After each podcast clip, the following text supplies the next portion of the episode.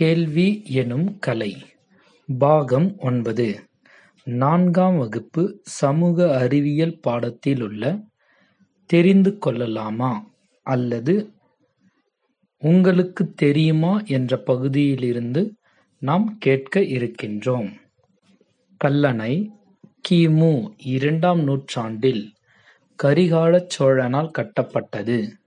உலகில் இன்றளவும் அழியாமல் பயன்பாட்டில் இருக்கக்கூடிய மிகப் பழமையான அணை இதுவேயாகும். இவ்வணை கற்கள் மற்றும் சுண்ணாம்புக் கலவை கொண்டு கட்டப்பட்டுள்ளது. கல்லணை கி.மு. இரண்டாம் நூற்றாண்டு கரிகாலச் சோழன். பண்டைய மதுரை மாநகரில் நாலங்காடி என்ற பகல் நேரக் கடைகளும் அல்லங்காடி என்ற இரவு நேரக் கடைகளும் இருந்தன. ஒளவையார் வரப்புயர என்று வாழ்த்துவதன் மூலம் சங்க காலத்தில் வேளாண்மைக்குக் கொடுக்கப்பட்ட முக்கியத்துவத்தை நாம் அறிந்து கொள்ளலாம். வரப்புயர!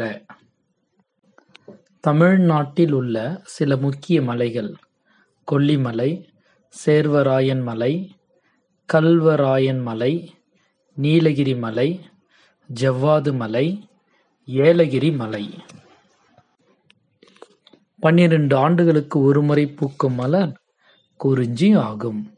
இது மேற்கு தொடர்ச்சி மலையில் நன்கு வளர்கிறது. ஜூலை முதல் செப்டம்பர் மாதங்களில் இது பூக்கும். இம்மலர் மருத்துவ குணம் கொண்டதாகும். அடர்ந்த மரங்களைக் கொண்ட பெரும் நிலப்பகுதிகள் காடுகள் என்றழைக்கப்படுகிறது.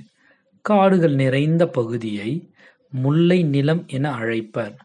இப்பகுதி செம்மண்ணைக் கொண்டிருப்பதால் செம்புலம் எனவும் அழைக்கப்படுகிறது. முல்லை நிலம், செம்புலம்.